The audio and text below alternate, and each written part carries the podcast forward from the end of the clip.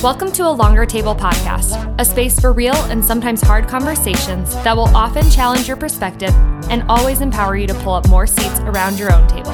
I'm your host, Amanda Carpenter. Let's dive in. All right, y'all. I know today's episode is probably going to ruffle some feathers, and I'm okay with that. I think we can still be friends even if we disagree. So that's my little disclaimer because I am going to talk about the whole pro life versus pro choice. And I know that I know that I know that people are not going to be happy with me. So before I dive in, let me just say this I believe it is not a black and white issue. And I believe that if you think it's a black and white issue, you are misinformed. What I mean by that is if you believe so strongly in pro choice, and that women should have control over their bodies and that no one should be forced to carry out a pregnancy to full term. I hear you. And I think that it's more complicated than that. And if you believe in pro life and that anyone who doesn't is a baby killer and that that's just what it is, I hear you. And I think that you're missing a lot. Um, and so I think it is not a black and white, crystal clear thing. That's my little other disclaimer. Here's where I'm at. Last year, like last February or so, I kept silent as I heard through the news and on social media everyone talking about how they couldn't believe there was a law being passed that would allow women to have abortions. And I think it was a little bit later um, in later throughout the pregnancy. Anyways, the details of that don't matter. What matters is that all over my feed on social media were women who, like me, claim to know and love God. And their posts were so vicious and so hateful.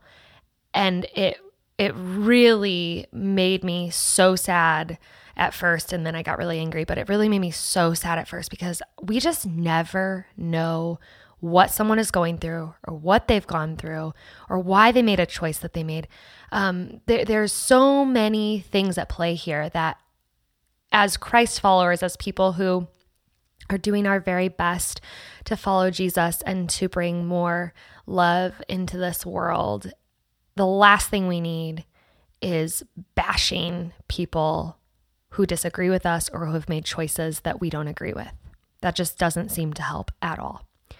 And so I kept silent and then released something last February. Um, I was still angry, but I, I think I had simmered down a lot and and it's my wholehearted belief. So this episode is really dedicated to those of you who are curious. Is Manda pro-life or pro-choice? This is what I have to say.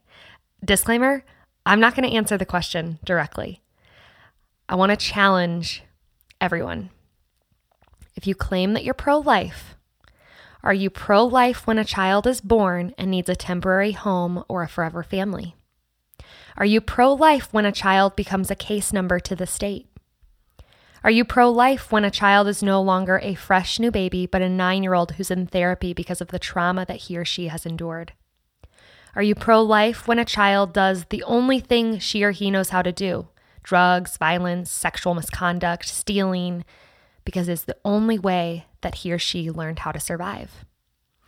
Are you pro life when a child simply needs a temporary safe place to land while their mom or dad works really hard to regain custody? Are you pro life when a teen ward of the state is about to age out of the system and no one is helping him or her navigate the world? Are you truly pro life? Are you supporting these children and families? Are you playing your part or are you only advocating until the baby is born? Because if you're pro life, we need you to keep advocating and to show up beyond that. We need you to be pro life and not just anti abortion. Pro life believes that all lives matter, not just the tiny, innocent, forming lives, but the ones who are being given life and who will need support for the next 18 plus years. And I think that the church and my fellow followers of Jesus in particular do a fabulous job protecting, defending, and loving the lives of children who are in the womb. But we have a long way to go when it comes to protecting, defending, and advocating for the lives that are already here and that will continue to be brought into the world. And so I'm answering that question by just saying that if you are passionate, passionately pro life, I want you to know that it goes beyond when that, you know, you can protect that child until he or she is born, but we need you after that. So when people ask me my views on pro life or pro choice, it's really hard for me because I also don't believe that anyone should have control over another person's body. I don't believe that if a woman is sexually assaulted and ends up pregnant that she should have to carry that baby. Now, those of you who are on the other side of this debate are going to say, "But Manda, how could you say that? Every life matters and God, you know, brought that life for a reason." Like I get it, I do. And I've never been in that position. So I don't actually know if I could do it. I don't know. I want to believe that I could, but I don't know. And I've never been in that position. And so instead of really taking a stance that I'm pro life or I'm pro choice, because so many people are like, you're either pro life or you're pro choice, and that's it. Like, there's only one of two ways that you can fall. I think I'm somewhere in the middle. Like, I'm pro life in the sense that I really, really want women to choose life for their baby. I really want uh, to be there for the people, the women that do choose life and and end up placing that child for adoption or ha- run into all of the struggles that they run into and have to. Uh, you know, temporarily lose custody of their child. Like, I, I'm pro life in that I really want to show up for those children and families. And I understand the other side of it. I understand the side of pro choice. And I know that that's weird for some people because I'm a Christian and they automatically just label me a baby killer. And I'm sure that somebody will leave a nasty podcast review, but I'm not trying to change anyone's opinion. I'm just simply answering a frequently asked question that I receive, which is like, where do I stand on that? And I know my answer feels vague, and I'm not actually doing that uh, on purpose. Uh, it's it's really the truth of where I stand. I'm I'm in the gray zone. I'm not on either side. And someone will ask me, well, then how do you vote? And to that, I'll say, I don't vote uh, Republican or Democrat. Like, I don't vote for a party. I really look at the candidate, I look at a lot of different policies. And even if I disagree with one policy of a certain party, I have to vote for the whole. And so for me, that does not mean that I will always vote for the same party. Um, I hope that makes sense.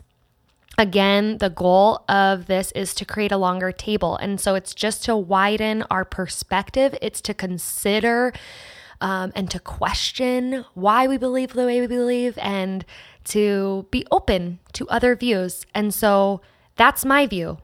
I would not say that I'm hardcore pro life and I would not say I'm hardcore pro choice. I would say I'm pro life and I have no idea what it's like to be a woman who's experienced sexual assault and ends up pregnant. I have no idea what it's like to be a woman who's pregnant without a partner or without financial stability or with six other kids, and I know I'm going to lose the seventh one to the system.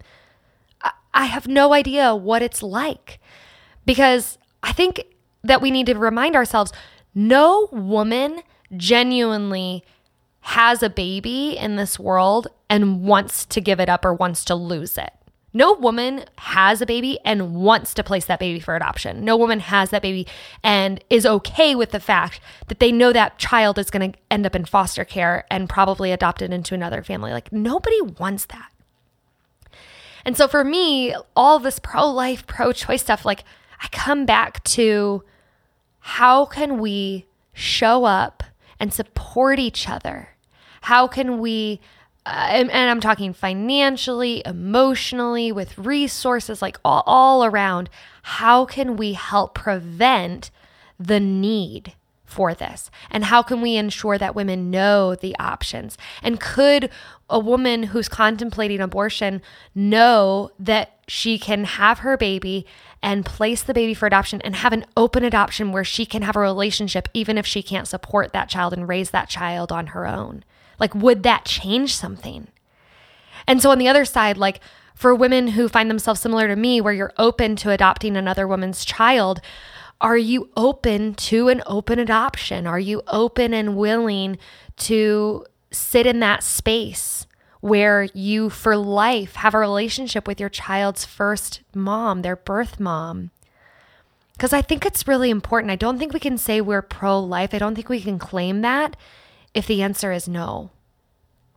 And I really hope that you'll just take some time to think about it and to really not view people that are pro life or pro choice, whichever side you fall on or whichever side you would most identify with, to not view the other side as the enemy or like in a bad way. I know a lot of my friends who are pro choice just cannot understand people that are pro life. And I know the inverse is true. A lot of my friends who are pro life cannot understand pro choice. But if we just sit and have conversations with people, I think it really, and not to change each other's minds, but just to be open to hearing someone else's thoughts and perspectives based on their experiences. I think it um, it really helps us. It gives us it creates empathy and it gives us an understanding for the world at large instead of just our own little experience in our own little bubble. So that's what I have for you today. I would love to continue the conversation in a loving and graceful manner. So, if you can do that, by all means, um, email me or share something on social media and tag me. I would love to hear from you. I would love to hear your experiences. And I hope you know that whichever side you land on, you are welcome at my table, even if we disagree. Love and Oreos, Manda.